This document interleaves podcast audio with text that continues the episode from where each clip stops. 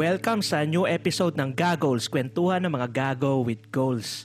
So ano, musta mga gago? Musta? Yan, yan, yan. Ano naman tayo? Mga ano, happy ba- Valentine's na naman record namin eh. Uh, Valentine's. Ay, hindi, pero labas na Tuesday, so tapos oh, na. Ah, Tuesday. Uh, happy Independence Day. Sayang, di natin na-celebrate yung ano, Happy Desperation Day. Noong thirteen, oo. Wala eh. Nag-move on pa kami from the last episode. Ang bigat. Oo.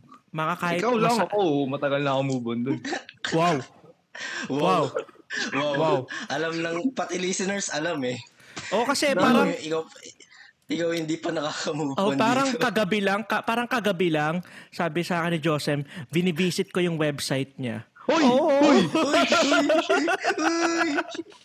Ang kinakawalang naglagan sa podcast. The website ni ano, website ni Clara Benin, yung crush niya. Oo, oh, website. Uh, uh, Clara Benin. Simping oh, Clara, for guess Clara ka naman. Lusot, lusot. Clara, guess naman. Baka naman. So, topic natin ngayon, topic natin ngayon, mga gagong work culture sa Pinas. Yan. Asian work culture. Pero ako sa Pinas kasi, from Philippines oh, Pinas tayo. tayo. Ay, uh, tinatakwil tayo, Bricks. Tiga U K kasi si Josem ngayon. Oo, oh, malap- malapit na yan. Sorry, mate. I'm with you by heart. Oh, yung puso mo nasa Pinas eh. Hindi makamove on. Ang inaano ba? Last episode ba yan? Tama na. Episode five natin. Moving on.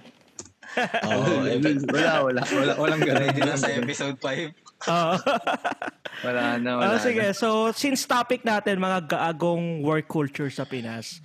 So, sabihin namin mula kung ano yung maging, para naman may ano kami, may may ebas kami kung, ba, kung regarding background. Sa mga work. Oh, no, background namin.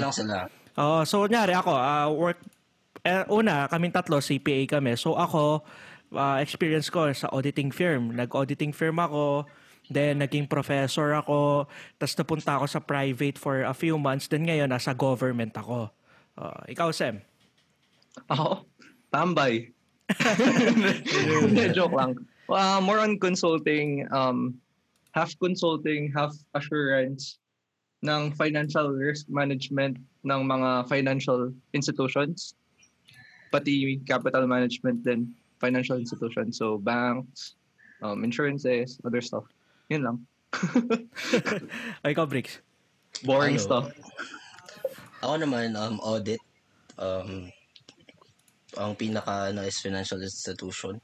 Um, kompleto na kami. May tax, may advisory, and may audit. Kaya na naman mag-audit firm. Yan na. Oh, pero ito talaga yung mga ano, ito yung pinakil ng gago pero may goals. Yung maganto-ganto lang pero gumaganyan oh, ganyan. Don't, don't, don't suck your don't suck your own dick.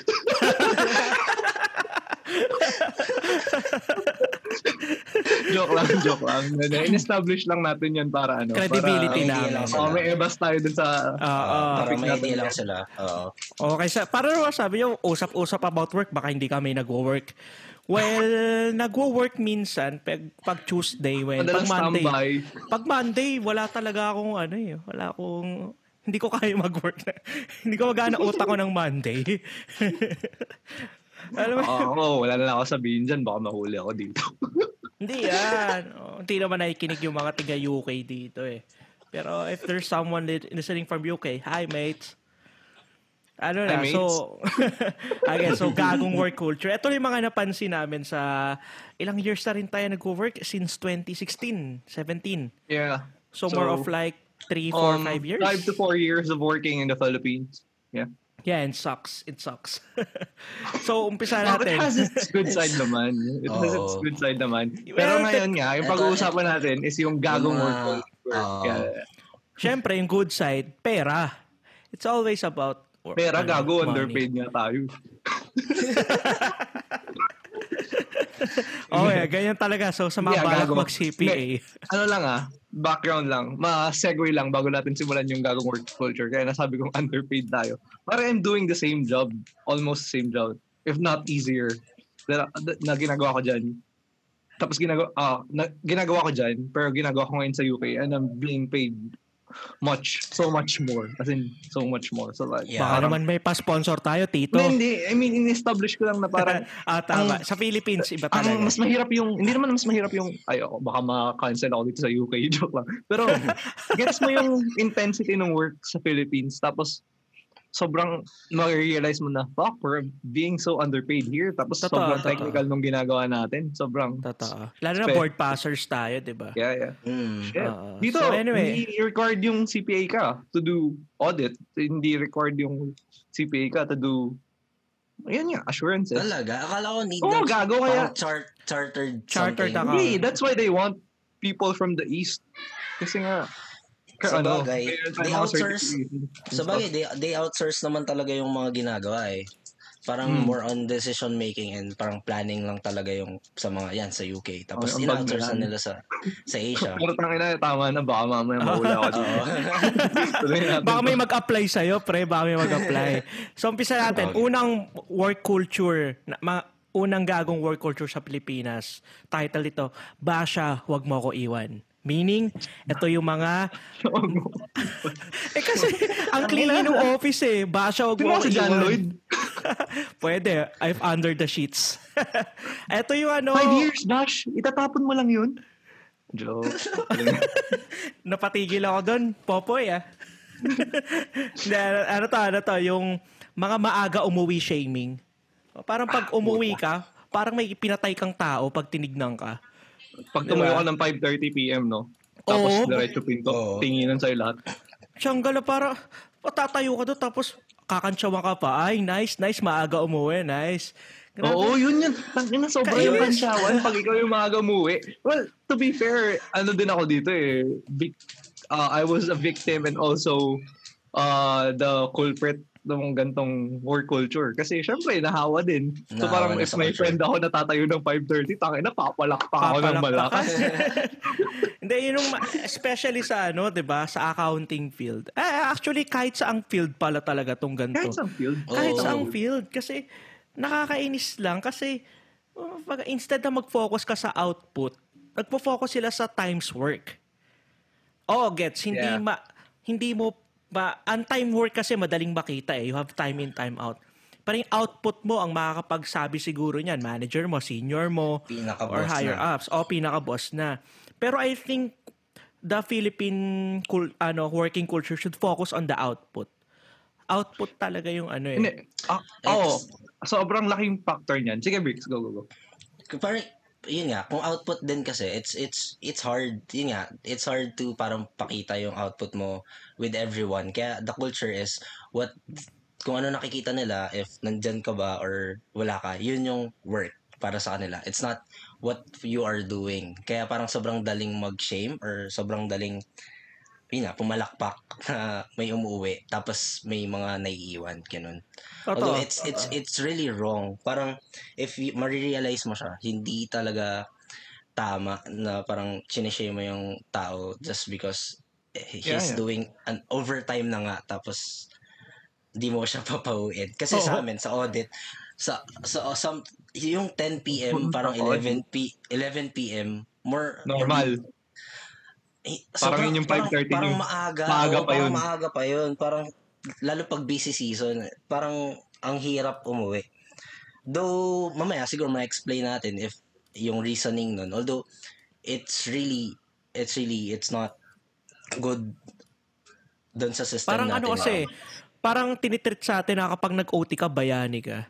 Ano na patunayan uh-huh. mo kaya mo magstay hanggang alas diyes sa office kasi, tapos yung uh-uh. nasa-sacrifice hmm. yung personal life mo and y- yung buhay mo talaga, yung pag-build oh, mo oh. sa character mo. Kasi parang puro bu- puro trabaho na lang ginagawa mo sa buhay mo. Ano yes. pang natitira sa pag-build mo ng character mo, diba?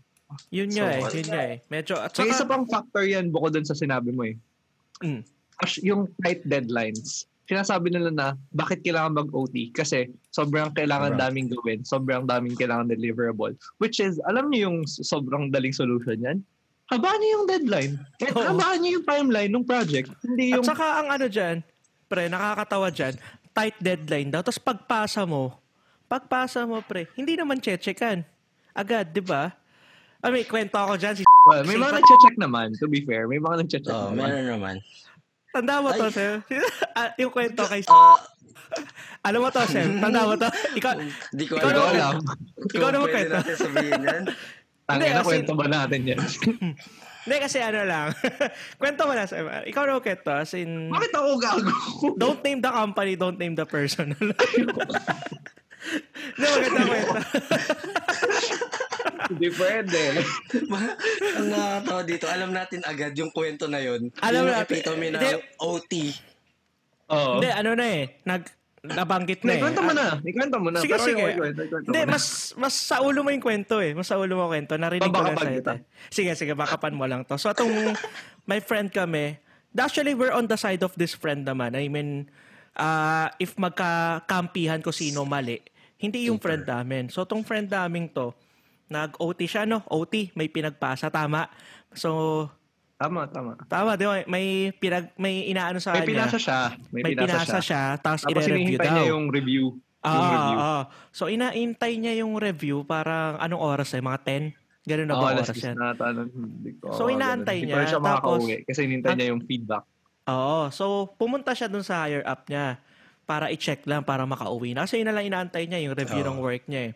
Tapos pag ano niya, makita niya, naglalaro ng Mobile Legends Mobile ba yun? Legend. Nagmo-Mobile Legends yung inside na i-review. So, yung reviewer. Mapipiss off ka talaga nun. Nang inaantay mo nga alas G's para i-review ka para makauwi ka. Tapos nakita mo Mobile Legends. So, ano ginawa, Sam? Anong friend natin? Pagkatawa. Alay ko, puto. Ano ba yan eh? Nakagutang na ginaya si Goku. Oh, sinuntok yung pader. Sinuntok yung pader. Sinuntok yung pader. Okay lang sana ko yung pader na ano, is, nabutas. Diba, di, nabutas. Hindi na sana ano, na mabubutas yung pader. Oo. Oh. Akala niya bato or something. Kasi hindi niya na-voice out yung frustration, yung frustration uh, niya eh. I mean, hmm. talagang nagtitimpi siya. Yung sobrang pagtitimpi niya, nilabas niya yung frustration niya. Uh, Tapos, sobrang funny siya eh, pero kung isipin oh, mo sobrang... Lahat tayo may, ganun, ganun, may ganung pem, pem, ano eh, pent-up anger.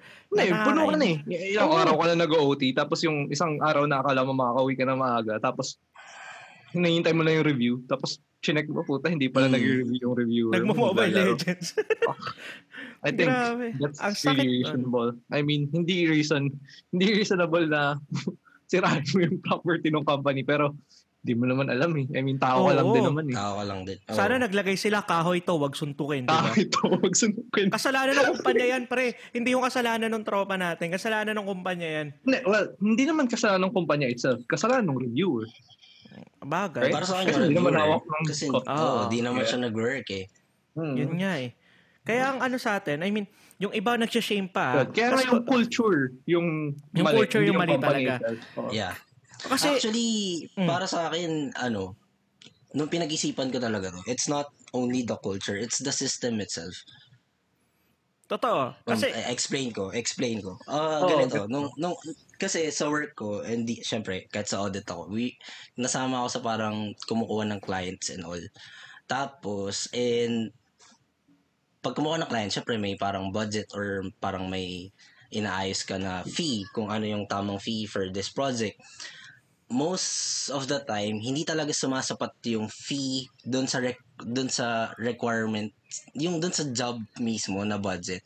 Hindi talaga sumasapat yung fee. So mababa yung fee natin. And kapag mababa yung fee, mababa yung parang revenue ng isang business. Oh. Eh yung hmm.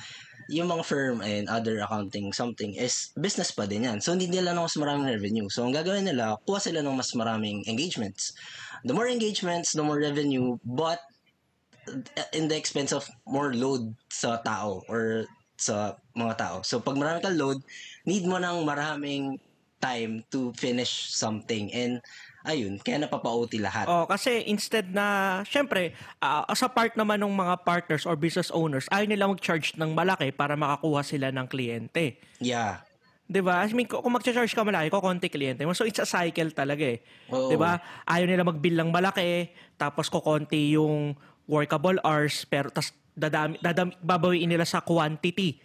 So, marara, mar- dadami yung engagement ng oh, tao. And then, and saka, ano, parang, if you look at it on a bigger perspective talaga, it's more, it, it's, kaya nasabi ko ng system, it's, kasi it's yung fee, it's more of the value of the service. Feeling ko, feeling ko sa, sa Philippines kasi, di masyadong nava-value yung service nating accountant compared sa sa ibang bansa, sa U K. Example, sa U K, pag nagkaroon ng scandal or something, it's a big issue. Parang, ano scandal yan? Mga Ago. Scandals. Oh. Pero pag dito sa Philippines, it's not that a big deal. Parang, wala pa ako nakik- wala pa naman tayo masyadong ano sa S E C or something na nagsara dahil doon. To be fair, akal feel ko kasi isa sa mga isa sa mga reason kung bakit hindi ganyan nagkakaroon masyado ng issue sa Philippines is ito, honestly, competent yung mga workers yeah. natin doon. On oh. one hundred percent um I believe in this na competent talaga yung skills dyan sa Philippines. It's just the culture, yun nga, undervalued, tapos O T, O T, O T. Totoo, totoo. Saka yung ano pa nga, sa, yan, sa mga, uh, yung efficiency kasi, yung hindi pinofocus ng mga tao, as in workers din. Puta tayo doon sa down, ano, workers. Kunyari, breakfast. Eto, guilty din ako, ginagawa ko to. May breakfast ka, eight to nine. Diba? Mapasok ka eight, breakfast ka eight to nine, kwentuhan, makapag-start ka na ng work, ten o'clock. Tapos ten to eleven thirty lang work mo kasi thirty minutes, magre-ready ka na mag-lunch. So lunch ka, lunch out kayo or cafeteria hanggang twelve thirty. Ah, hindi, let's say hanggang one. Oh. Eh, syempre, ano ka pa, kwentuhan mo hanggang one thirty. O, diba? Tapos one thirty to three, work ka, eh, three o'clock, siesta time. Diba? Medyo nakakatamad. Tatayo ka, kwento ka muna. Balik ka ng work four. four o'clock, mag-work ka hanggang five. Eh, five na kita ko, parang gusto ko na umuwi eh. So, tatamarin ka. Diba? Wala ka, pero wala ka pa nakikita. Kaya pag may nakita ka, again, guilty din ako dito. Nagawa ko to, na-observe ko to, nainis din ako. Tapos, pag may nakita ka umuwi, papalakpakan mo. Kasi isipin mo, kung ako nga walang nagawang work, ba't siya uuwi? Parang hinahalin tulad natin yung, uh, uh, yung inefficiency uh, natin sa ibang tao. Tapos mag-start ka mag-work, eight o'clock pa lang. O, oh, hmm. yun yung nangyayari. Inefficient din. May take ako dito sa... Uh, very good hmm. point. Very good point. My take... ...using O T na to. Uh, in relation to efficiency na sinasabi mo. Feel ko, ito, in my idea lang, or I have this theory na if hindi normalized yung O T sa Philippines, if talagang strict na, okay, you will work eight to five thirty, mas magiging efficient yung mga tao. Oh, gets mo? Oh, oh. Parang, kung during this time frame lang ako mag-work, eight to five thirty, and I would, uh, they wouldn't ask an overtime out of me, then I would work more efficiently. Bakit? Bakit ito mag-work? Kasi people are um, more um, looking forward to having time to spend on their own. So like after five thirty, wala nang wala nang work. So after, may time na for himself or herself yung worker. So after the next day, energized yung tao mo. So parang mas, mas efficient siya. Mas may oh, mas may focus ka mag-work kasi nga energized ka, may may, may time ka na makapag-recharge and everything, which it's not happening kasi nga normal yung O T. At tama, kasi share ko rin lang sa work ko ngayon, government. Sa government naman, di ba, especially sa mga public service katulad sa amin na kapag five o'clock, uwian na kasi wala nang pumupuntang mga tao, mga ganon. So, naka- nakakramp talaga. Tama ka eh. Kapag ang expectation ng tao hanggang five lang siya mag-work, gagawin niya yun before mag-five. Kaya yeah, magandang ano talaga out of it. Totoo, yeah. Pag output-based talaga. So, tas ang isa pa dito, kaduktong na rin dito yung live shaming. Yung magli-live ka tapos parang parang hari ka kung itrato. I mean, you have the right to leave. Oo, you have the right to take your leave. Karap- tas pag nag-leave ka, ito internal, pag nag-leave ka, kung ba parang ang rami mong kailangan bawiin bigla. Parang hiyang-hiya ka sa sarili mo pag nag-leave ka. Oo. Kaya sa atin, normal yung magtatrabaho ka ng weekend, ah. Normal. Okay. Bad trip. Actually, dito, sobrang normal. Dito, pag lumampas ka ng five thirty, pag may pinagawa sila na lumampas ng five thirty, gago, parang sobrang hiyang-hiya na sila sa'yo. Parang, oh, sorry for be, for asking too much of your time. So, ako never pa akong pinag-work dito ng weekend. Parang, if ever mag-work ako ng weekend, personal development ko yun, or I chose it my, uh, for myself. Pero they never asked me to work on a weekend. Um, Mas masarap pag oh. O T pag option mo. Ayun, eh. Sa atin. Hindi oh, dyan naman sa atin. Ka. Parang pag di ka nag-work ng weekend, puta. Marami ka habulin. Marami ka habulin. Oo, marami ka ng mindset. Kaya ang hirap mag-live. Inline eh. na din sa sinab- inay na din doon sa sinabi ni Josem, parang di ba kapag dahil nga sa culture na to, nag-weekends ka, nag-O T ka parate, wala kang time for personal development mo. Mm, parang, and hindi hindi nag-improve yung workers mo. Kaya nababurnout na, nababurnout na sila.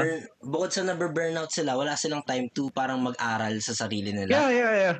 Um, di ba? You, we need that eh. Parang I think, mm. para sa akin ha, yung pinaka-important talaga sa profession natin, it's learning para, parate. Kasi sobrang bilis ng nag nag-change nung nung mga lahat, yung sa tax, yung sa sa sa audit, sa lahat, maraming nag-change. Yeah. Kaya yun yung reason kaya tumakbol. Ano eh. Yung reason ay for all ano ren, for all professions. Kaya ang hirap mag-change career nung iba eh. Walang kumbaga para ang nakukuha lang nila sa previous work nila is the experience, but the learning nalilimit kasi paano ka magkakaroon ng room for Ay, learning? Oo, pinag-o-O T ka lagi. You, you won't you, you the yun nga maganda nga experience mo sa work na yun, pero out of that job parang wala ka nang na-develop na other skills kasi oh. wala kang oras, you know what Ito. I mean mm. eh mm. sobrang para sa akin uh, if you want uh, to live a, a to lead a very successful life uh, live a very successful life kailangan mo yung soft skills na mm. na-develop yes. mo outside of the work that you're doing, you know. Totoo, totoo mm. yan mm. So kapag iniisip kunyari nga iniisip ko paano paano mo lalagay yung ano parang like ka nag-O T for, for the past so many years O T ka parati sa resume mo lalagay mo parang, resilience uh, resilience, uh, resilience. anak ng Diyos tapos hindi hindi malalagay yun eh yung para yung mga mag-hire sa'yo na susunod ipag-O T ka rin kasi sanay ka na. Diba? Gago. Wala. Ang dami nating output ah. Parang, ay, ang dami nating input ah. Parang daming hinanakit ga- ah. Kasi galing sa puso. Galing sa puso yan eh. Well, um, oh. speaking from experience. Oo, nakaka-fed oh. up lang talaga. Grabe. So anyway, so move on tayo sa next issue. Oh, next na tayo. Next na tayo. Bricks, ano yung next, ano natin? Gagong work culture. Dito, matatawa. Sabihin mo, ano title? Sip it, Jonathan. Sip it. Yo! Sip-sipan culture. Sip-sipan culture or parang palakasan culture. Yun na yung Sip-sipin pinaka... Sip-sipin ko, Jonathan. Ano ba yun, Iha? Ang mga Iho. Wow, Jonathan nga eh. Bakit Iha? Ah, Iho pala. Ano yun, Iho? Iho pala, Iho. Parang ang ganda na nung ano natin, yung first topic natin. We look like, uh, ano, parang very, very professional. Oh, very professional. Pero gagawin may goals ka eh. Sip it, Jonathan. Gagong with goals, pre. Oo, ganyan talaga, gagong with goals. Cancel, Iho, iya. Balik na sa cancel culture. Hindi magtatagal na eh. Ang tawag na sa mga listeners natin, mga Iho at Iha. Diba? Sipin nyo yan, prospective. Akin na pre, sabi ko Southern lang pa- Parang parang delikado. O Iha, napahinggan mo na ba? Ang ina ni Dave, pinag-uusapan natin kanina, Southern lang, Southern lang. Bigla niya sinabi, tawag na sa listeners natin, Iho, Iha. Ang ina, bobo to. Bobo ka, no? Sipi mo may nagtanong, kuya, may next episode na pa uh, Iha, check mo. Ang ina. Check mo yung Spotify. Putik inuubo ako sa inyo. Putik. Si Boy Polio, wala na. Ano, Boy Polio. Okay, okay. Oh, sige, so balik, sipsipan. Balik, balik sipsipan. Sipsipan, oo. Oh. Um, wala ko masyado. Wala ko masabi dito. Ito, ito, marami oh. akong sabi. Kasi sa government ako nagwo-work. So, ah. ano talaga, sobrang ano sa government eh. Kasi most ng nagtatrabaho sa government, boomers na rin naman. So, sobrang prevalent nung sipsipan eh. So, mga simple na ano, yung kahit hindi ka agree, kunyari, nag-joke, nag-joke yung boss mo. Yung parang, ha ha ha, ang funny-funny mo, boss! Diba? Yung gano'n. Kahit taliwa sa, sa ano mo, sa values mo yung joke. Totoo, totoo. Uh. Or example, ito, real ano, may mga co-workers ka, for example, na nag-make ng ano ng rape jokes or misogynies or or the worst D D S pala, pero ikaw since kailangan mo yung approval nila para umangat ka, go ka lang ng go. Kaka- as in, eh, that's everything against your values tapos values. Go ka lang ng go. Sip, yun yung sip-sip talaga.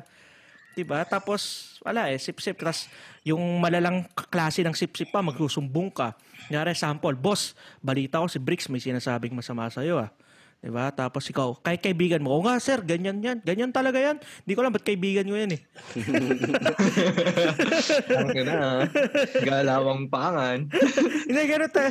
Sobrang ano na, uh, is, again, system din to na kailangan, yung masyadong focus sa corporate ladder, kaya kailangan mong sumipsip sa mga nasa taas para makaakyat ka din. Oh. Mm-hmm. Mm-hmm. Pero diba? Ano, parang, ang mahirap dito, dito sa parang ano na to, um, based din sa sinabi natin dati, dun sa sipsipan culture or dun, so need mo kasi sa work yung social skills, yung need mong makipag um, need mong makipag-coordinate, maging team player, maging, if hindi ka, parang how will you draw the line? Kasi dapat aware ka na, na pagsisipsip na yung ginagawa mo. Um, para sa akin, kapag yung principles mo is hindi binabaliktad mo na para sa other person. Oh, yun na. Pa-feeling ko, yun na yung sip-sip ka na talaga. Ngayon, si tama yung sinabi ni Dave, yung D D S or nagre-rape joke, lalo na yun, nagre-rape joke, then hindi mo siya i-call out because you, you can't... Kasi boss mo. Oo. Kasi boss mo. Kasi boss mo. Utang But sina. It's not... Oo. It's not right. You have to say something kahit na boss mo siya. It's... it's You have to draw the line. It's oh. It's your principle talaga. Kasi yung tanong mo, paano maano? Ang tanong ko dyan, paano ka ba sumipsip iho? Oo. Oh.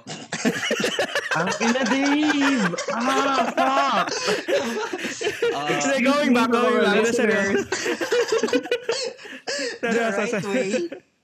Pero, seryoso na, seryoso na. Kasi, ang ano nga dyan is, in addition sa sinabi ni Briggs nga, kapag nag-agree ka for the sake ng approval nila, yun na yung ano, sipsipan talaga. Ah, uh, true. If, I agree. If ta- if ang purpose mo talaga is pakikisama, camaraderie, conversation, that parang kung walang corporate ladder pressure, hindi ka mape-pressure din mag-agree sa mga higher ups, 'di ba? Magkakaroon ka sense of individuality na pwede mo sabihin, eh boss, parang medyo off 'yan, 'di ba? Kasi kung hindi ka pressured na baka hindi ka ma-promote kasi nag-disagree ka, oh, sisip-sip ka talaga kung ganun. Kaya yeah. nakaano talaga 'yon. Naka tawag dito. Nakatali yun sa corporate culture. Ay, corporate ladder. Corporate ladder. Nakatawa ako kasi hindi kita sa... si...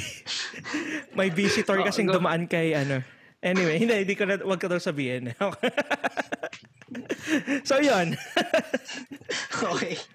Ano na lang, tip na rin lang. Ito. Uh, parang, ano, ano na lang masasabi or tips tip natin na para sa listeners? Minsan na rin ako sumipsip at ano, ang a, akin na lang talaga. Nasa sayo yan. Hindi ko masasabing huwag kang sumipsip. Hindi ko masasabi mm. yan. I mean, mm. it's your values, it's your goal. If goal mo talaga, maging malinis ka para sa ano mo, sa buong work journey mo, then huwag ka sumipsip.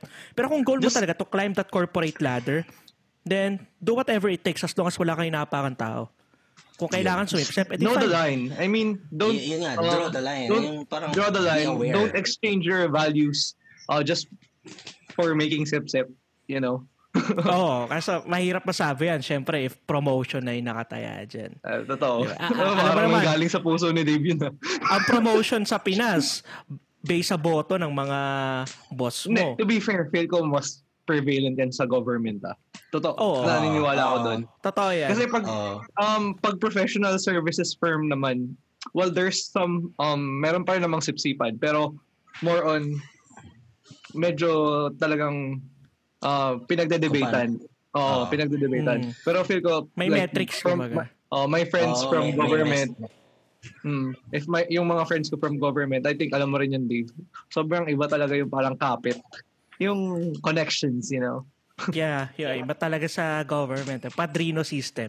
Well, I can't say na in every government office. I'm just speaking based on experience and observation. Oh, general. General lang. Generally Mama, speaking man, lang. Tayo dito, marentag na tayo dito. Ang inan yung mga N P A. mga N P A kayo. Joke lang gago. Iyak na naman si Harry Roque. We, we condemn red tagging. We condemn red yes. tagging.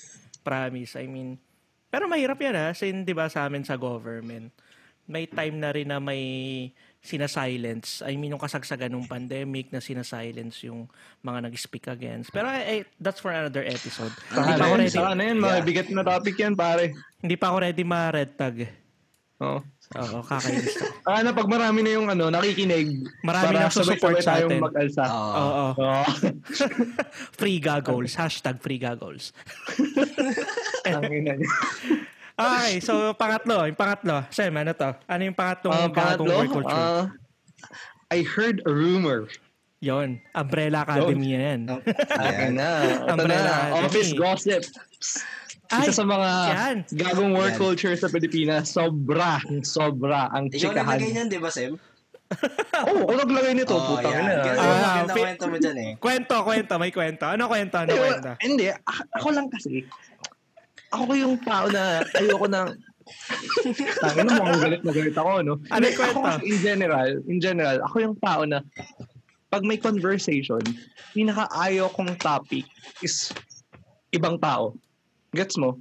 Ayoko na pag, halimbawa tayong tatlo, nag-uusap tayo, may pinag-uusapan tayong ibang tao. Never naman nangyari yun, di ba? Parang, uy, ano mo si...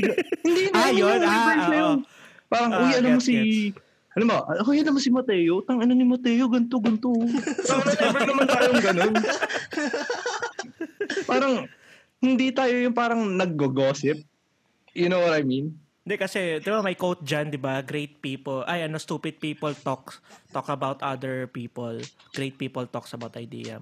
Parang ganun. Yeah, yeah, exactly. And ako kasi, parang, I mean, sumichika din naman ako. Pero, alam niyo yun, yung parang, I know where to draw the line. Sobrang, parang sobrang pagchikahan talaga yung storya. Parang, fuck. Ayoko ng ganito. May destructive chika eh. Yung tipong oh, eh, yun, rumor yung talaga. Destructive chika. Fuck. Kasi if, if, if factual siya, like kunyari, nakita mo si Josem sa early night nagsasayaw, kinuwento mo sa tropa mo, inakita ko si Josem, nag-ano, it's a topic oh, of yun. Conversation. Oh, okay lang yun. Pero, oh, lang pero yun. Kung sasabihin mo kung ang kwento is ang nangyari, uy, si Josem parang may pokpok na kasama sa early night kagabi ah. Uh, Oo, yun, yung mga ganun. Po, parang, parang, may dagdag bawas na. May palabok. Oh, yun, may dagdag bawas. May, may dagdag, may, may dagdag toppings. May toppings. Oh, pero kung ano parang pinakaayo ko sa chika, parang people talk about other people on a surface level. Yung parang they talk about what they see without parang finding or uh, knowing any background of what's really happening. And oh. For me, that doesn't really make any sense. Kaya ako talaga, ever since, like, kasi ako, um, parang simula, high school or um, college pa lang, ayoko na talaga ng chika. As in, ayoko ng chika. Nagiging Mas, laman ka ng chika eh. Oh, nagiging laman din kasi ako ng chika. Well, I heard the rumor. Like, kasi ako, ako yung tao na parang in the surface, ganito ako, pero parang, basta, y- you know what I mean. Pero, tawag dito, mas lumakas yung galit ko sa chika nung nag pumasok na ako sa office. Office. As in, tang- na, ako talaga yung tao na, after work, hindi ako makikipag-bond with my office mates. I mean, I do sometimes, pero most of the time, either pero, diretso ako uwi or diretso ako mall mag-isa, sine mag-isa. Tumada ka far exit. Tumada oh. ka far exit. Wala lang. Unrelated question. Gano'n na meron doon. Hindi na naman kayo eh. Pero yun nga, I mean, kasi nga, number one, I don't want my personal life to be involved dun sa parang office, yung parang so office lang, yun yung boundary. Ayokong madamay dun yung personal life ko. Ayokong malaman nila yung personal life ko kasi ayoko nga maging part of any chick ah. Eh, ang ano rin kasi dyan is, kaya, eto observation, opinion ko to in observation. Kaya, preve, kaya mabenta yung mga chika sa office. Gawa ng mundanities. Ay, sobrang mundane sa office. Kaya yung konting chika nagpapaspice na lang sa usapan ng mga tao. Diba? Mm. I mean, yun na lang exciting na, bu- na nangyayari sa buhay nila. Kasi puro life, na, ay, puro work ginagawa nila. Kaya yung pe- pag- buhay ng iba, pag-uusapan nila. Kasi hindi nila mapag-usapan sarili nilang buhay. Kasi wala silang buhay.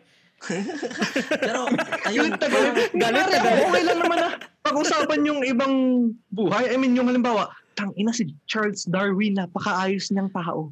Napakaganda oh. ng theory niya about this. Mga ganun, putangina mga ganung let's talk about other person's life like that. Pero kung natangina, tangina si Bricks, malandi yan. Hindi ko, ay, ay hindi fuck yun, hindi fuck yun. Oh, pero kasi, pero kasi, ang nangyayari nga dun, kaya pangit yung chika, kasi nagiging identifier mo siya. Or parang, mm. parang, you're talking about, Oh, the yeah, person, so, yun na yung personality niya. Di mo na isip, di mo na nakikilalanin or somewhat. Parang, yun, pag sinabi mong, uh, uy, ano yan, uh, malandi yan, so, huwag ka makipag-usap dyan. Hindi ka nakakausapin ng ibang tao kasi sasabihin nila, shit, ang landi niyan. Parang gano'n. Oo. Oh, saan po, kunyari, yung mga chika, kunyari, na chika ka na ano, na nakipag-momol ka sa fire exit. Yung mga oh, ganun chika, yung iwasan natin. Yeah. Wala, eh, parang gusto ko kwento, Dave. Wala, wala, wala. Ako kwento doon. Ganun talaga yung parang kahit saan punta, lalo na sa office talaga. Meron ba kayong experience sa parang office gossip? Wala, ano kasi, wala, hindi, wala. ano ako, uh, alam mo yung ako yung tipo ng tao sa office, naka-earphones lagi, pero walang ano, pero walang sound, walang music. Oh. Tapos naikinig ko yung... naikinig ko yung... Pakalman. Hindi, pero walang music. Naikinig ko lahat ng kwentuhan sa tao. So, oh, alam ko oh. lahat ng chismis. Kahit ano, nai-eavesdrop ko. Uh, observation yeah, yeah. ko talaga dyan hmm. is... Yung kunyari, ah, ito, ito, mga mabentang ano, office gossip, kabet ni A, C, B. Diba? Or may hidden relationship si B at si C. Yun, yun yung maano, or balita Oy, ko si Deep, balak, eh. Ba't or ito yung si Deep, feel ko, balak na narinig namin si letter D, magre-resign na daw. Yung mga ganyang chi- chismisan, di ba? Kumbaga wala pa, sobrang boring na ba ng buhay I mean, mo? Kaya, oh, hindi naman, sa, hindi naman naapektuhan yung, sar- yung sarili mong buhay oh. para... you know, hindi ka naman naapektuhan, oh. bakit need mong ipagkalat oh. or something? Ako naman, hindi naman sa pagiging hypocrite. I mean, I do little chicas din naman. Parang nakikipagkwentuhan din naman ako. Pero, yun nga, parang, dude, I know where to draw the line. You know what oh. I mean? And I don't talk na. shit. I never talk shit about other people. I mean, oh. kahit alam kong shitty sila. Ganun. I have, ano eh. oh, I have two experiences. I have two experiences na i-share ko dito sa podcast with regard to this. Hmm. Ang uh, una yung sa J P, ah. The semi-work naman yun. Semi-work. Oh, so, officers tayo. Officers. Ang inang yan. Alam nyo ba, nung kaming ni Pangan, nung term namin ni Pangan, merong, merong kumalat na chika na nabansagan kami na fuckboy daw kami ng J P. Fuckboy ng J P, ah. Kami ni Pangan. Kami ni Brief. Fuckboy ng J P. Ako naman, tahan-tahan ako nun. Bakit? Inong college, never ako nakipag-sex kahit isang beses. Paano ako magiging fuckboy? Kung hindi pa, kung virgin pa ako, putang ina.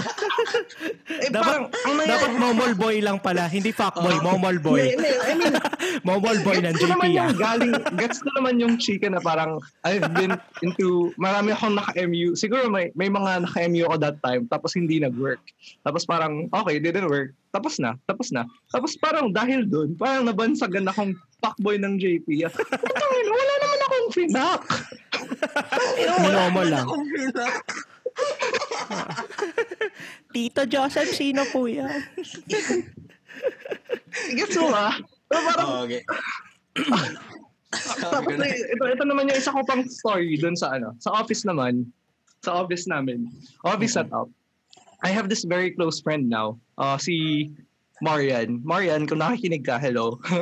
Parang lagi niyang sinasabi sa akin na we're very close friends now and parang siya talaga yung parang mga, eh, siya yung isa sa mga naging parang true friend ko sa office kasi I don't really make a lot of parang friends sa office. Parang mm. tawag to. Na, ano lang, colleagues lang, natural connection. Pero ito si Marian, one of my close friends. Ang sabi niya sa akin, uh, nung nung after namin maging close, sabi niya, alam mo ba, ayaw kita maging friend dati kasi yung chika-chika, pati yung aura mo, mukha kang malandi, mukha kang fuckboy, mukha kang gago. Tapos ngayon parang sabi niya, so, super thankful daw siya na naging friends kami. Tapos parang iba daw pala talaga yung tao sa underneath. Parang ganun, parang ganun. Magiging identifier mo siya. Nakakainis yung parang, yung ibig sabihin, before pa lang ako makilala ni Marian, may mga nagsasabi na sa kanya na parang, si Josem, ganito yan. Ingat ka dyan. Eh parang, ayun yun, parang ganun, ingat ka dyan. And I'm like, yo, what the fuck? So yung parang, sa iba, parang pa-joke lang, pero parang naapektuhan oh, na yung... lang, pero parang may... Kasi, ah, may, ano, settle na siko. Oh. Naninigo lang sa atin na... Madaling lang, sabihin kasi na huwag tayo magpa-apekto, pero tao tayo oh. eh. Ma-apekto at mapa-apektuhan tayo well, eh. Oo. Oh. Ako naman, I don't... Yeah, yun yun, tam, tao tayo, hindi tayo apektuhan. Ako, at the end of the day, I don't really give a fuck. But it pisses me off. You know? Uh, na parang, tang ina, so, ganyan ba kayo ka- uninteresting na... Yun so, nga, boring buhay ng ibang tao pinag-uusapan nila kasi wala silang buhay. Eh, kaya siguro ito na lang, uh, before we wrap tong, ano, tong uh, type na ano, gagong work culture na to, yung mga tips nyo pag ano, sa mga chismis. As in, ano yung tip nyo pag ikaw yung na-caught up sa chismis? Pakiwan nyo! Yung ano, ay, pag may kunyan, may chismis sa'yo, kalbutin mo, balita ko, pakyo ka po. Ganun, balita ko, pakyo ka. Balita ko, putang ina mo daw. Uy, uy, parang pinagkakalat ni ano na putang ina mo daw. Hello? No, ako, I have two advices. Uh, I, I, I, advice. I, uh, number one is just don't give a fuck. Um, don't give a fuck. Uh, ako, most of the time, like maybe ninety percent of the time, yung ten percent pag sobra na, ninety percent of the time, I don't give a fuck. Um, kung may sabihin kayo sa akin, wala akong pake. Uh, what matters to me is the opinion of the people that are important to me. So if uh, stranger ka lang and you're saying all, all this kind of things about me, then they're just um, noise. Un- unnecessary noise. So para sa akin, bakit? Uh, wala akong pake dyan. Uh, yung second, second advice, advice ko, nakalimutan ko na. na. Wow. Sige, ako ano naman. Ang ma-advise ko sa inyo, kasi uh, gusto ko sabihin sa inyo na find a support system within your work. Kasi, yeah, in addition sabi Josem, yeah, wala kang pake. Pero kung dadamdamin mo yon, hindi ko masasabing wag mong damdamin kasi madadamdam mo din yan. Find a good support system. Group of friends, I mean, magkaroon ka ng solid na foundation sa office. Pero hindi natin maiwasan, may mga plastic din dyan. So, ang ano ko, dealing with plastics, sunugin nyo kahit harmful sa environment. Sunugin nyo yung mga plastic. Tama, tama, tama. Kidding aside, ano lang talaga, stand your ground. Stand your ground. I agree dyan sa ano mo, sa payo mong yan. Kasi simula nung nakilala ko si na Marian, tong si Mar, yung circle ko with Marian. Sobrang thankful na ako sa para pag nagsasabi sa akin si Marian na, uy, ba, balita ko ganyan-ganyan daw. Sasabihin ko pa lang kay Marian, wala akong pake, importante lang naman sa akin yung tingin niya sa akin, maka-close ko. Wala akong, oh, gets niyo yung mga ganun. Importante uh, talaga yan, yung, kasi, yeah, share ko rin may alam sa, nung totoo, ano, may alam oh, nung parang totoong story. Parang yung ganun. Group oh. of friends ko ngayon, I mean, kasi sa B I R ako, parang ang pangalan ng batch namin, Beer Jeans. B I R tas Jeans. Beer Jeans, yung pangalan. So, shout out na rin sa mga virgins na nakikinig. Sure, ang, sure ano lang, virgin tong mga to. Also, sure. sure. Anyway, so, yung ano namin, buong support system. I mean, kahit gaano ka-shitty yung work, pero pag sila kausap po, na yung support system mo sa, ano, sa work, parang wala ka na talagang pake. As in, mas natututunan mo magkaroon ng, or mawala ng pake sa mga taong irrelevant. If you have a good support system. Yeah, yeah. Diba? Yeah, yun. Mm. I mean, ano naman yan? You work it out. Hindi naman it will be served to you in a silver platter. Ang mga relasyon naman ay, whether friendship or love, ay... Yeah, pati, uh, marunong, uh, matuto kang tumingin nung tao na okay. You know what I mean? Uh, Guys, alam nyo na yun. Okay, yung mga mapagkatiwalaan nyo talaga. Thankful And, din uh, talaga parang, sa solids. Oh. Mahirap bumasa ng tao eh, pero when you know, you know. Mm. Yeah. Ah, oh, sige. So, next natin pag, na ano. Ah, ano yan? Bricks. Lalo ko pag kunyari, because of the chismis or something, parang meron mga tao na they will feel this, na parang may anxiety to talk to other people because on how parang tinitingnan nila kung paano nila tinit, paano sila tinitingnan ng tao. So, kaya yung tama yung sinabi ni Dave, need mo ng support system. It's also to validate you as a person. Yes. Not that you don't need, not that you need, you need validation from external, pero it helps. Lalo kapag oh. may may ibang nag may sumisira sa iyo, may need mag-validate sa iyo na hindi ka ganoon or may hindi ka... ba, pero at the end of the day, yung mga tropa mo, ayun yan, Birch, yeah. sasabihin lang sa iyo, okay lang 'yan. Alam mo yung kapag sa iba nang galing yung okay lang 'yan, parang minsan nakakagaan din ang loob eh. Madali kasi mm. sabihin sa sarili mo na okay lang to, okay lang to. Oh, yeah. Tayo, moving on. Sa next natin na gagong work culture sa Pinas is yung the early bird should get the worm. Meaning, ano ibig sabihin yan? Seniority rules. So, yeah. Alam natin yan. Yung kapag mas Ako matagal, mga anak ng Diyos daw, kapag mas matagal na sa kumpanya. Pag mas matagal, mas tama. Ganun. Yun, oo. Yung meron, ta- gawa tayo ng ano, anong tawag dito? Bar graph. Uh, ano, bar, bar graph. Uh, Pag mas matagal na, mataas yung graph. Pag mas matagal na, mas tama ka. Oo. Mas mataas ka, mas tama ka. Wala, as in, it sucks ganun din. As in, in relation to sipsipan culture rin na ang hirap kasi frustration talaga, naiinis ako kasi kumbaga Tangina, porke matagal ka na, eh, ikaw na batas dito? Ay, tangina naman. Diba? Nakakainis mm. lang. Eto, eh, dito papasok yung ano eh, yung mga boomers versus millennials eh. Ang daming, ang, eto experience ko rin sa mga ano rin, working with, sa mga mas matatanda sa akin, sa past, present, future, na marami silang sinasabi na, anong times namin, ganito namin ginagawa yan. Ah, ba't nyo ginagawa yung ganyan ngayon? Ganito nung sa amin dati. I mean, I really hate yung seniority na ini-impose nila na porke yun yung ginag... Just because it worked for them, it means for them na yun din yung gawin namin yun kasi din yung mag-work sa'yo. Yeah, oo, that's really... Ang, ang ano so, na sa work... dictate nung parang culture ng work. What a fucking dumb logic. Oo. Oo, yeah. Grabe. I mean, Excel na lang. I mean, ang rami nating alam na ano, ga- lahat tayo galing sa auditing firm. Ang dami nating alam na magagandang Excel functions, di ba? Yung mga tipong ganun lang. I mean, nagbibigay ka... Uh, uh, things to make... Uh, oh, uh, techniques to make work efficient. Tapos oh, ayaw yun. Nila ganun. Ayaw nila. Gusto nila yung traditional. Di ba? Ang akin lang naman, o oh, sige, out of respect, papakinggan natin. Pero sana naman, pakinggan din tayong millennials or Gen Z. Not because na kami yung hip, kami yung uso, but because tayo yung, totoo, impatient culture tayo.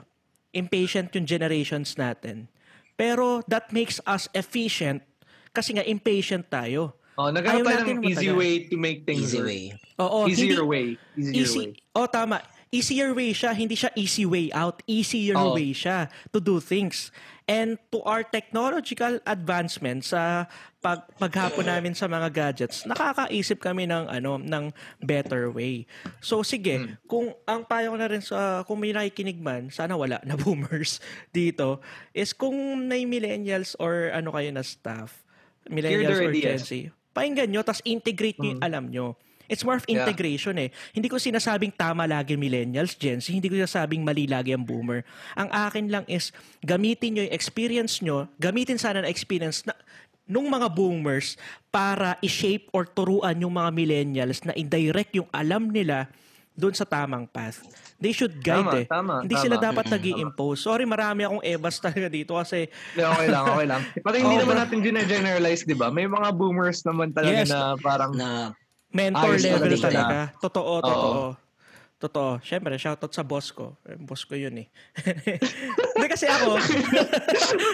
Sipit Jonathan. Sipit Jonathan. Sipit Jonathan. Sipit Jonathan. Hindi kasi ako. Sabi na mo. Sabay ganun, boss ko yun eh. Boss ko yan. Eh, pero Chupa ba? Ito stand ko, pero... boss ko yan. Eh, kasi ay- ayoko lang talaga na, ano, basta sumunod ka na lang culture na boomer ka na, oh, dapat sumunod ka na lang. Oh. Di ba? Kasi hina-hire ka for your hmm. capacity to think. Oh. Hindi ka nag-hire kasi, di ba? Ba- baliktad naman, may payo naman tayo dun sa mga millennials or yung mga nag-start pa lang Gen- millennials, Gen Z, tama ba? Gen Z. Yeah, both. Gen oh, Z, millennials, millennials and Gen Z naman na parang voice, mag-voice out din kayo. It's very important to let your ideas be known dun sa mga higher-ups because it might actually work, you know? Oh, eto. And you might kay, actually Sam, value ano your idea. Feel ko ito yung question ng ano. Eh, kunyari, Tito Josem, paano kung ayaw kami pakinggan? Well, at least you tried. I mean, it's not... Uh, kasi nagsisimula ka pa lang eh. You don't expect them to believe you on your first day. Pero it's you, you should also uh, make uh, parang an effort to yourself na parang keep on trying and trying. Kasi hindi naman to one-way process lang na porket mali yung boomers, hindi sila nakikinig. Then you should give up na. Don't stop trying. Just be... Uh, Because if you know that it would be like for the betterment of your career or for the betterment of your work, then just keep doing it. Just keep pushing it, you know? Totoo, totoo. Tsaka... Eh ano dito sa ano sa seniority. Ano 'yun, Bricks? May sasabihin ka ba? Nakakanga um, ka eh. Hindi, uh, caution caution lang din. Pero kasi in my experience, parang in my perspective kasi Gen Z or hindi ko naman nila lahat, pero younger generations, I think mas mas nagvo-voice out na sila ngayon compared sa generations natin. I mean, mas kaya nilang sabihin yung Ang kinahuy bata pa tayo. Oo, pero ayun, parang, yun, yun, yung parang based on my experience, mas, mas, mas nagvo-voice out naman sila. Although a caution lang doon sa doon sa pag kunyari sasabihin niyo yung needs nyo or nagtuturo kayo, be respectful and pati yung lugar niyo. Ilog, o oh yun, ilugar nyo. The reason kaya yung mga boomers or yung mga magtatanda, yung senior level, eh, is parang hindi nila kayo naiintindihan is because hindi, hindi parang same yung brainwaves nyo ng, pag, ng learning capability. Minsan, mahihirapan talaga sila. Bago nga yan. Pero, di, mahirapan silang intindihin yan because they're, yun nga, matanda na or senior na sila. So, sanay na sila sa ganito eh. Matagal na nilang ginagawa to. Mm. Kaya, doon nagkakaroon ng conflict. So, yun nga, maging matyaga ka lang and be respectful kasi um, kapag hindi ka respectful or kapag kahit anong i-voice out mo dyan, hindi nila papakinggan yan. Kasi wala, bakit Totoo, kung papakinggan right? yung, pap, ba't nila papakinggan yung parang maaras pala tong gagong to eh. Ganun oo, eh. Tas, lalo pag kunyari, pinapa-feel mo na parang irrelevant sila. Kasi yun yung isa sa issue din nila eh. Kaya yun, ganda, ganda nun. Wow, galing, galing. Pagdating namang high almighty dyan. Oh. Yeah, kapag kunyari, yung mga sinatawag natin boomers or matanda, pag dumating yung bago or parang new ideas, eto yung new ideas ko, eto yung mga ideas ko, nafe-feel ng boomers na parang irrelevant na sila or yung relevance nila, syempre bumababa. And it's true, but you need to respect na sila yung gumawa ng fa- yung foundation, sila yung nag parang sila yung nagbungkal ng path na to. Ay, ay, ay nakalimutan ah, ko yung term. So, more of ano talaga eh? Integration yan eh. Nag-pave yun. Oo. Parang, it's right to voice out what you need or what your ideas, but be respectful and do understand that other peoples cannot, parang hindi ka kagaya mo. May generation mag-isip. gap. May generation yeah. gap din. Uh, be uh, aware. Ayun, be aware. You know? Mm-mm. Kaya punta tayo sa ano, sa last natin na ano, gagong work culture sa Pinas. Ano to, Bricks? Ano, gagong work culture sa Pinas. Uh, I'm not entitled. You're just a douchebag. Yun! Yun. Parang matindi yan ah. Hindi kasi ito, uh, ano to, uh, yung paka parang lagi sinasabi, ito, ano rin, hinanaing ng Gen Z and Millennials, lagi sinasabi na entitled yung generation natin. Hindi pa alam lang natin yung worth natin. Hindi tayo entitled. Mm. Kaya, mas, mas aware lang tayo na parang hindi tayo, para sa akin ah, parang mas aware lang tayo na kapag minam, may maltreatment na nagaganap. Oh. And it sucks kapag wala kang magawa dun sa maltreatment na yan. And, you know, alam mo yung ano, sinasabi na lang nila na ano, hindi, ano yan, for the experience yan, tsagain yeah. mo na lang yung hirap na yan. Like, putang ina, ano yan, requirement ba maging ano, maging impyerno tong workplace para mag-grow ako? Kasi ako ha, may kilala akong gantong company, Sayala, Sayala Ab. Parang sobrang akala toxic. Akala ko mismo. hindi, hindi ha. Ayala Avenue. May alam ako kung company. There's Ayala Avenue. Avenue. ang ano nila, kumbaga parang ang sobrang toxic ng workplace nila. Tapos ang sinasabi na lang nila, hindi, magandang stepping stone kasi itong company namin eh. Yun yung reason nila kaya toxic. Grabe. Hindi ko nalang ipapangalanan yung kumpanya pero ah, bahala kayo. Kung na, hindi, ako, hindi ako responsable sa iniisip nyo. Pero yun yung hinanayin ko na parang, ha? So, okay lang mag- gawin mong toxic yung workplace mo kasi maganda ka daw stepping stone para sa next jobs. Le- well, let yeah. me tell you this, kids, mga iho, mga iya, na everything you do after you graduate is a stepping stone. Whatever you do, magpahinga ka, mag-work ka sa company A, B, yeah. or C, exactly. It's a stepping stone. Sana narinig ko to nung pagka-graduate natin. Napakagandang line nun. Yun, Kahit yun, anong eh. gawin mo pagka-graduate mo, is a stepping stone. It's a stepping stone. Walang, there's no right stepping stone. The only right stepping stone is that you move forward. You go pursue your dreams in whatever start that you want it. No one could ever, no one could ever dictate na eto dapat simula mo para madating mong dreams mo. Or dito ka sa kumpanyang to, dito ka sa kumpanyang to, specifically sa Ayala Ave tong kumpanyang to, para marating mo yung dreams mo, para gumaling ka. Hindi. Hindi talaga. Yeah, just follow what you, I mean, what you feel is right. Oo. You know, guys? I mean, you pave your own, tama si Briggs, you pave your own path. I oh, mean, pero, ano, uh, para sa akin ha, yung, wag mo lang basta i-follow yung dreams mo. Kasi, minsan yung dream mo is fucked up.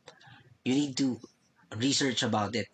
You have to have think a sense about of reality. Oh, oh, sense on a sense of reality. Of reality. You you you don't have parang di naman sina ang sinasabi lang siguro ni, nila Dave and, and Sam is there's walang isang isang path lang, no?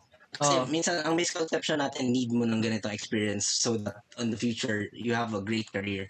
No, you have many paths. The problem is you don't you don't have time to research about it kung ano ba talaga yung paths na gusto mo. And lalo oh, na kapag graduate na sa norm, mo, oh. lost ka talaga. I mean, di mo alam what konti lang yung may alam na, ah, ito gusto kong gawin pagdating ng ilang taon. Kaya, napupunta sila dito sa general path na parang ito yung uh, in defense naman dun sa mga dun sa mga work na toxic na yun.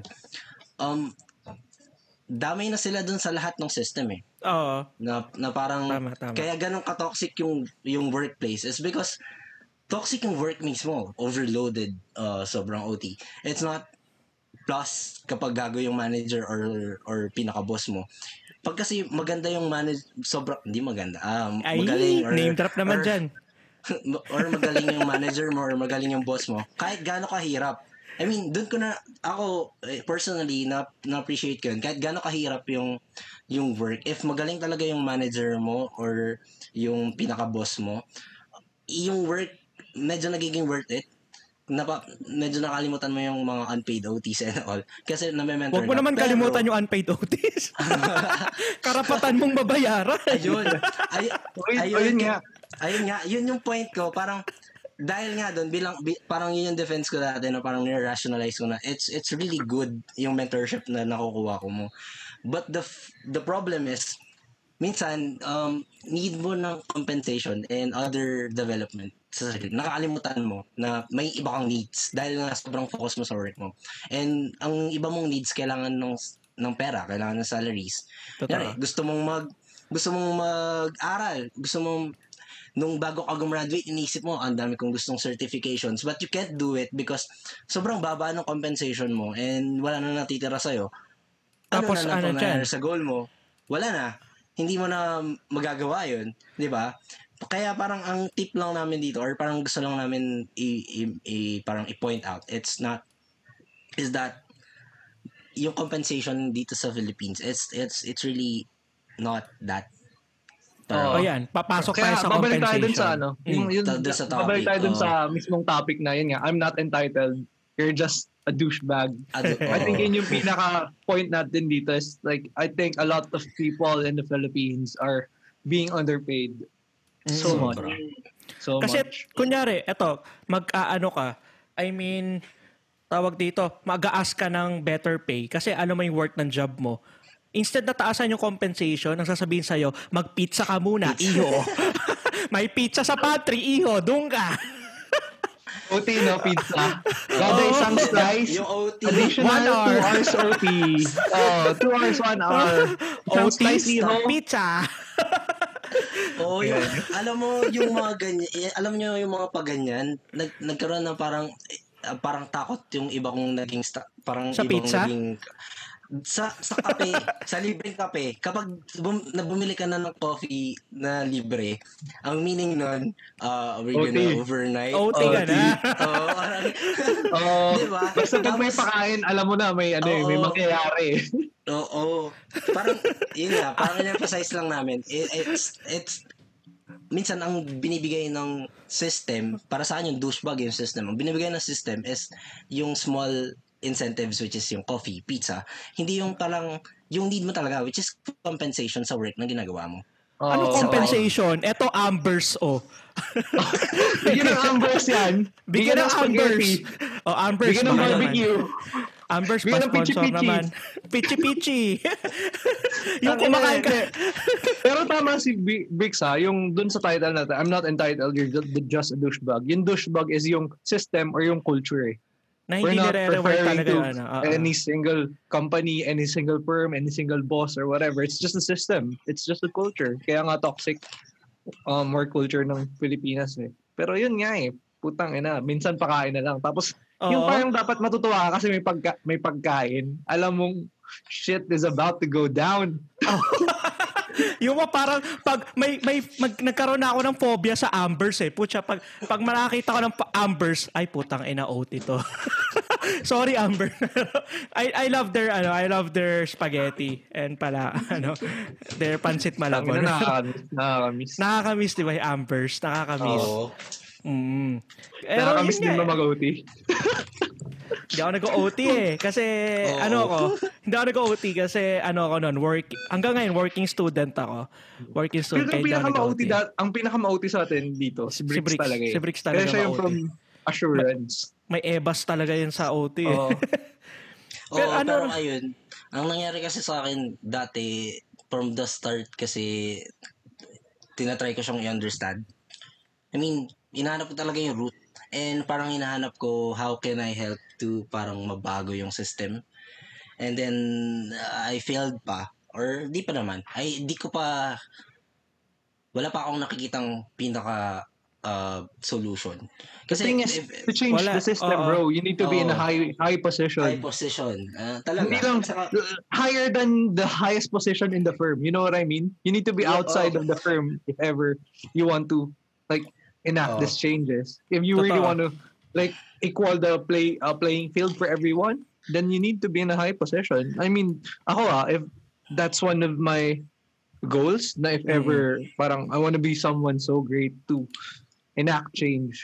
Oh. Well, actually, I don't know if pipe dream, pero it's in the list oh. if ever. Actually, parang sa perspective ko, learning to understanding nga yung parang pinaka system. Um, parang sa akin ang nagiging root cause sa field natin is nga yung value of the profession, which is nagiging kasalanan na ng hindi lang ng other companies but also the regulators. Parang kasi for me, sobrang lalim na nito. Pero next episode na siguro. Oh, yun. Sa about C P A oh. life. oh, C P A parang life. Yun. Kasi para, parang daming factors na mag-ano, bakit ganito ka-toxic yung, yung system or bakit ganito lagi mm-hmm. nag-O T. Kasama na yung regulators, so, ano kasama eh. na yung other companies. Ang yun. ano rin, hindi, hindi ko kasi maipayo sa lahat na kung hindi enough yung pay, mag-resign ka. Hindi naman kasi ganun kadali eh.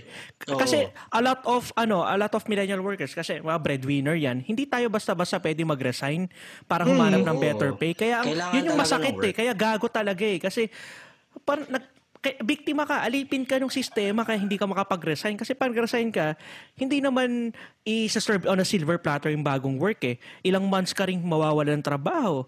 Ilang, yes. ilang buwan ka walang sweldo. O oh, maghanap ka pa ng trabaho, yung process ng paghanap ng next work.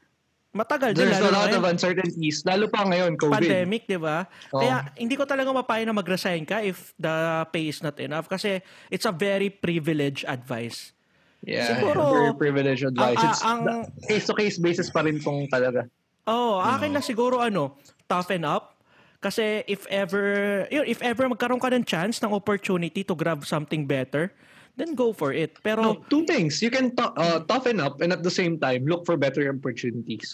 Mm, or or pag-ipunan mo, di ba? Pag-ipon ka, oh, I mean, oh. wag mong gawing harsh decision na resign ka agad. Mag- mag-buffer ka ng two months, three months sweldo, if ever. And just have a backup plan. I think that's what we're trying to say. Is, oh. uh, wag lang, I mean, it's good to follow what you feel, to know your worth. Kasi ito nga yung parang, sa topic na to is just to know your worth, but uh, at the same time knowing your worth dapat you have like two or three steps plan ahead na if you Kaya want to siguro, resign ano lang, ang pwede ka may ma-advise sa next job mo siguro sa next job mo ask for the right pay. Hindi hindi ka entitled for haggling for your salary. It's just knowing your worth and knowing, yeah, knowing your worth and trusting your skills will contribute to the company, diba? Kaya yun yung ano talaga namin. Yung so mara- marami marami kami hinanakit dito kasi mga alipin kami yeah, sa system. Yeah, another serious episode. Dapat gagawin lang to tapos well, tayo yung ginago. tayo yung ginago ng sistema. Sa episode na to baka mamaya go, ma-cancel tayo ng mga firms or companies. Pero hindi naman natin siya tinitira, di ba? Ano tayo? Wow. More on culture tayo. System, uh, system culture. itself. Oh, I, tama, yun tama. Nga yung pinapoint out ko. It's not the fault of a certain company, a certain firm, or something. Yeah. It's the, the whole system talaga. It's uh, been there for like uh, decades and decades and decades ago.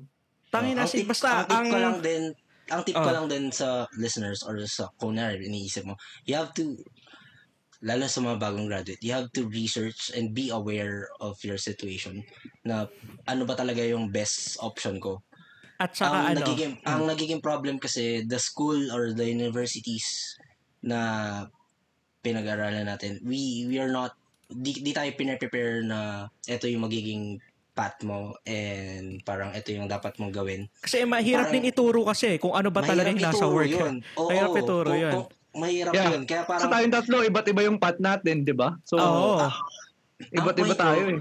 Ikaw, sa sarili mo, ikaw mag-research, oh. ikaw tumingin kung ano ba talaga, what works for you. Kasi walang ibang gagawa. Oo. Yun. Uh, tsaka ang ano rin na lang talaga is, there's no perfect job. Lahat ng hmm. trabaho nakaka-stress. Lahat ng trabaho may one or two na gagong work culture na nabanggit namin. Oh. But hmm. pumili ka ng worth it ka-stressan. Yung tipo oh, kahit ma-stress ka, paggising mo, nag-grow ka.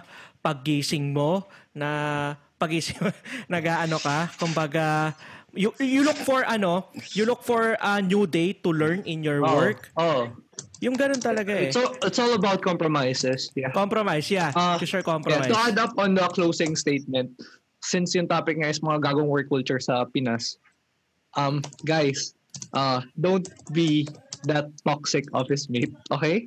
Know if you're being toxic. Know if you're being um include uh, if you're having this gagong work culture. Uh, be self-aware. So just don't be toxic for uh, other persons as well. You know. Yon. Uh, okay. Always, so always choose kindness. Ayun. Kindness is free. Hindi na yeah. bibili. Wala sa credentials yan. Wala sa C V ang kindness. Eh, yun lang, you could always be as and kindness is not a personality, it's an action. Yung yun yung tatnan nyo. Okay. So yun, before okay we wrap up, para. ano rin, ganito rin, same goes nung episode ano natin, episode two. Ang ang first three, first three naman. First three na makakapaglista ng limang gagong work culture and makakapag-D M sa Twitter namin at Gagols Pod- Podcast ay mananalo ng prizes. Ganun na. Agad, first try na to. Anong prices, gago? Ha? G C ulit. G C. Pag tinamad ako bumili ng G C, Gcash. Sa, to- sa totoo talaga, pag-uusapan pa lang namin yung prices after nitong oh. session na to. Kasi, feel ko na, na lang eh. Nagulat sila. Puro, ha? May prices? May price pala. Oo. Ang inakailong bulsa manggagaling yun. So yun, again. Yung excited unang tatlo, tatlo naman. Yung tatlong mak- unang tatlo na makakapaglista ng limang gagong work culture sa Pilipinas at makakapag-D M sa aming Twitter at Gagols Podcast, mananalo ng prizes. So, okay. yun. Okay, wrap yeah. up tayo. Yeah, Thank yeah. you. Thank Bye. You.